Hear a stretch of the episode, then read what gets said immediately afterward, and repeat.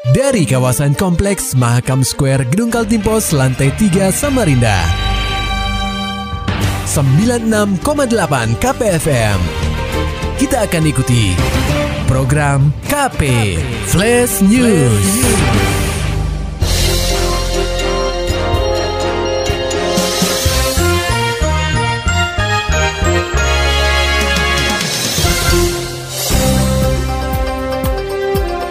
Jalan utama Kutim Brau amblas, macet sepanjang 3 km. Laporannya disampaikan reporter KPFM Samarinda, Maulani Alamin. Pendengar KP, beredar di media sosial pada Rabu 2 Desember 2020. Jalan di kawasan Desa Miau Baru, Kecamatan Kombeng, Kabupaten Kutai Timur, amblas. Kejadian ini terjadi sekitar pukul 12 waktu Indonesia Tengah. Peristiwa tersebut menyebabkan antrean kendaraan yang panjang, sebab jalan poros tersebut satu-satunya penghubung antara Kutai Timur menuju Kabupaten Berau. Dikonfirmasi terkait hal ini, Kapolsek Kombeng, Ibtu Satria menerangkan, indikasi terjadinya kerusakan di jalan tersebut karena guyuran hujan yang terjadi selama sepekan terakhir. Satria melanjutkan, kemacetan yang ditimbulkan dari kerusakan jalan tersebut mencapai 3 km. Bahkan ada beberapa kendaraan yang terperosok ke dalam longsoran karena memaksa melintas. Kalau indikasinya jalannya ini karena ke bawah arus air. Oke. Jadi langsung longsor. Hmm. Mungkin sekitar ya hampir 80 persen lah dari lebar jalan yang longsor, longsor ini. Siap, Nah, siap. sementara masih dalam perbaikan dari PT Kayan selaku kontraktor untuk perawatan jalan dari Wahau ke arah Brau. Dijelaskan Satria, kepolisian telah berkoordinasi dengan PT Kayan selaku kontraktor perawatan jalan di wilayah Brau untuk memperbaiki akses jalan tersebut. Aparat kepolisian juga telah mengamankan area longsor. KPFM Samarinda, Maulani Al-Amin melaporkan.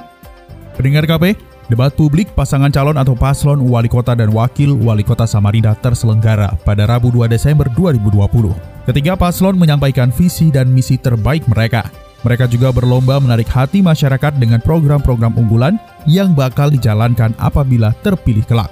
Tema yang diusung dalam debat kandidat calon pemimpin kota tepian itu beragam, mulai dari tata kelola pemerintahan, penegakan aturan, sampai penanganan korupsi paslon saat terpilih nanti. Hal yang jadi kebutuhan warga Samarinda turut dibahas dalam kegiatan itu. Terlebih persoalan jalan-jalan rusak yang masih banyak ditemukan di Samarinda. Menurut paslon nomor urut 3 Zairin Sarwono, untuk menyiasati jalan rusak di Samarinda, jika masih berpatokan pada bantuan Pemprov Kaltim, maka perbaikan bisa memakan waktu cukup lama. Maka dari itu dibutuhkan sebuah konsep dana tanggap darurat. yang untuk satu tahun itu pentingnya wali kota dan wakil wali kota punya kemampuan lobby kepada provinsi dan pemerintah pusat untuk menyelesaikan tuntas. Tetapi yang darurat kita sediakan dana tanggap darurat. Jangan tunggu pohon pisang itu tumbuh di tengah jalan. Tetapi hari ini diusulkan, besok dan paling lambat tiga hari sudah diperbaiki. Pasangan Barkati Darlis turut memberi tanggapan terkait jalan rusak di Samarinda. Darlis berpendapat persoalan ini perlu adanya sinergi dengan anggota legislatif tingkat kota maupun provinsi. juga memang harus dipastikan bahwa menjadi wali kota tidak boleh hanya sekedar menerima laporan. Kita butuh pemimpin yang rajin turun ke bawah sehingga memastikan bahwa informasi ini diketahui secara pasti oleh wali kota. Oleh karena itu insya Allah Barkati Darlis memastikan akan turun ke lapangan. Terima kasih. Sementara paslon nomor urut 2 Andi Harun Rusmadi memberi tanggapan terakhir mengenai perbaikan jalan. Rusmadi menyebutkan, dana tanggap darurat bukan hal yang menyuguhkan dampak efektif terkait pembangunan jalan. Jika terpilih, dia akan memerintahkan Dinas Pekerjaan Umum atau PU memberikan laporan sesuai fakta. Ini adalah posisi di mana jalan yang sudah diketahui rusak dan dipastikan kita untuk membuat bagaimana jalan ini. Caranya adalah pertama dinas VU ini adalah dinas jalanan. Jadi aparatnya ini harus kontrol setiap saat. Petugas VU ini tidak di kantor tetapi di jalanan. Oleh karena itu setiap kecamatan ini kita pastikan ada petugas VU yang memastikan untuk monitor apakah jalan ini baik atau tidak. Diinformasikan, hari pencoblosan dalam Pilwali Samarinda 2020 akan digelar pada 9 Desember mendatang. Sementara itu pendengar KPFM melimpahnya destinasi wisata di benua Etam membuat Dinas Pariwisata Kaltim mulai menasbihkan diri sebagai kawasan wisata berbasis ekowisata. Laporan selengkapnya akan disampaikan oleh reporter KPFM Samarinda, Muhammad Turfajar. Pendengar KP, Dinas Pariwisata Provinsi Kaltim berencana untuk mengembangkan kawasan wisata di Benua Etam menjadi berbasis ekowisata pada 2021 nanti. Kebijakan ini tidak lepas dari melimpahnya lokasi wisata berbasis ekowisata yang ada di Provinsi Kaltim. Kepala Dinas Pariwisata Kaltim, Sri Wahyuni mengatakan, pihaknya memilih ekowisata lantaran sektor ini mencakup seluruh wisata yang ada di Kaltim, yakni wisata bahari, budaya, kars, dan hutan. Sehingga cocok untuk dijadikan branding wisata di wilayah Kaltim. Nah, kalau kita bicara ekowisata sebagai tema primer pengembangan pariwisata Kaltim, nah ini berangkatnya dari mana landasannya? Enggak ujuk-ujuk juga ekowisata, tidak juga karena memanfaatkan ini pandemi, orang memilih wisata alam, kemudian kita membranding kembali, me, apa namanya, mengangkat wisata Kaltim itu dengan ekowisata. Tapi dasarnya di RPJMD juga sampaikan bahwa arah kebijakan destinasi wisata itu adalah berbasis masyarakat. Menurut Kepala Dinas Pariwisata Kaltim, Sri Wahyuni, penasbihan Kaltim sebagai destinasi wisata berbasis ekowisata tentu harus mendapat dukungan dari semua pihak. Bukan tanpa alasan, semua kebijakan ini tidak akan bisa terwujud tanpa adanya kerjasama dari instansi lain. Sri Wahyuni menjelaskan, dalam mendukung kebijakan destinasi wisata berbasis ekowisata, perlu adanya pengembangan dalam memenuhi segala sarana dan prasarana, agar wisatawan domestik atau mancanegara tertarik menyambangi Kaltim. Jadi bahwa adventure atau perjalanan trip itu lebih kepada uh, uh, apa namanya atmosfernya ketika di alam. Tetapi yang namanya prasarana dasar yang itu diperlukan oleh tidak hanya untuk wisatawan tetapi juga e, masyarakat yang lain yaitu tetap harus menjadi perhatian. Mendekatkan jarak itu tidak berarti memotong gunungnya, membuka jalan tol gunungnya tidak.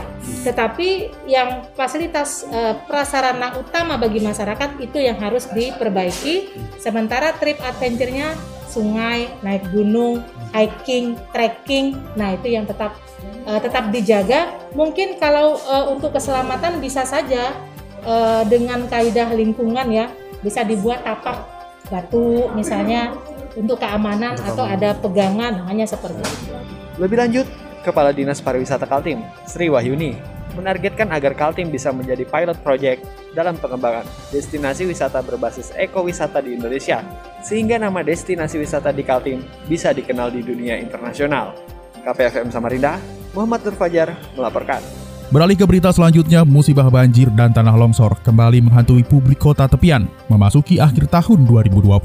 Rentetan bencana ini merupakan dampak dari adanya fenomena La Nina yang menerpa hampir seluruh wilayah di Indonesia, tak terkecuali Samarinda. PLT Kepala BPBD Samarinda Wahidudin mengatakan masyarakat perlu waspada memasuki akhir tahun 2020, utamanya dalam menghadapi musibah tanah longsor. Dirinya pun menyoroti kawasan Selili yang beberapa hari lalu diterpa bencana longsor.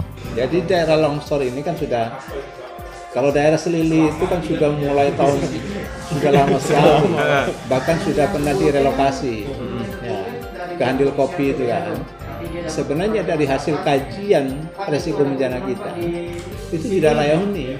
Hmm. jadi oleh sebab itu makanya uh, potensi karena di situ ada sesar aktif ya. Ya sesar aktif. Sehingga potensi terjadinya longsor itu memang cukup tinggi. ya, cukup tinggi. Makanya masyarakat itu sebaiknya gitu ya sebaiknya mencari tempat tempat tempat tinggal itu ke tempat lain. PLT Kepala BPBD Samarinda Wahidudin menuturkan wilayah Selili memang sejak dari dulu tidak layak huni lantaran terletak di patahan besar yang cukup aktif sehingga potensi bencana tanah longsor dinilai sangat tinggi. Pemkot Samarinda sendiri telah berupaya merelokasi warga yang bermukim di Selili untuk pindah ke kawasan Handil Kopi Sambutan. Hanya saja upaya tersebut tidak digubris oleh masyarakat di sana sehingga langkah antisipasi pun dilakukan dengan memasang alat pendeteksi longsor di kawasan tersebut. Iya, iya makanya. Makanya tahun ini pun kita akan perbarui, eh tahun depan, tahun depan. kita akan perbarui semuanya karena alat-alat ini pun juga kita sudah kita apa istilahnya oh, lama pak kita coba apa istilahnya kalibrasi ya kalibrasi alatnya ternyata memang ada alat yang memang sudah harus diganti. Diganti. Ya. Meski beberapa perangkat pendukung alat pendeteksi longsor mengalami kerusakan, PLT Kepala BPBD Samarinda, Wahidudin menyebutkan pihaknya akan memperbarui alat tersebut pada tahun 2021, sehingga dapat berfungsi seperti sedia kala. Beralih ke dunia olahraga pendengar KPFM, Persatuan Gulat Seluruh Indonesia, PGSI Kaltim menggelar rapat kerja provinsi atau Rakerprov. Kegiatan yang terpusat di Sekretariat Koni Kaltim Jalan Kesuma Bangsa Samarinda, Rabu 2 Desember 2020, dibalut dengan workshop pelatih. Rakerprov kali ini membahas peraturan prapekaan olahraga provinsi dan Porprov ke-7 2022 Berau. Sekretaris Pengprov PGSI Kaltim Sumarlani mengatakan, pengurus kabupaten dan kota dapat memberi sejumlah masukan dalam Rakerprov. Rakerprov sendiri dilaksanakan untuk membuat program kegiatan tahun 2021 dan mengatur peraturan-peraturan yang berkaitan dengan Praporprov dan Porprov di cabang olahraga gulat sendiri. Untuk workshop pelatih memang kita selenggarakan untuk pengkaderan, Pak. Pengkaderan para pelatih-pelatih yang ada di daerah Ketua KONI Kaltim Zudi Yahya yang membuka kegiatan itu secara simbolis menyampaikan beberapa kalimat motivasi terhadap atlet gulat. Ia berharap para insan di cabang olahraga gulat dapat berjuang maksimal di PON Papua nanti. Kita harus persiapkan diri dengan baik. Ya, bukan tidak mungkin kejadian-kejadian di Jawa Barat, Jawa Barat itu akan terulang. Ya, non non teknis. Ya, artinya kalau kita ingin dapat emas, saya perhatikan di Jawa Barat kemarin itu yang menang-menang itu menang telak. Ya, kalau yang tipis-tipis angka itu kalah kita bahkan mungkin harusnya menang ya itu bukan hanya di gulat ya bukan hanya di gulat hampir semuanya cabang olahraga begitu dalam raker pro PGSI Kaltim tersebut dibahas juga persiapan Provinsi Kaltim menjelang gelaran PON ke-20 terdapat 14 pegulat benua etam yang telah dipersiapkan menuju event terbesar di tanah air itu. Maulani Alamin, Muhammad Nur Fajar, KPFM Samarinda serta dapatkan berita-berita selengkapnya di www.968kpfm.co.id. Demikian tadi telah kita simak rangkaian berita-berita yang terangkum dalam program KP Flash News. Persembahan dari 96,8 KPFM. Terima kasih dan sampai jumpa.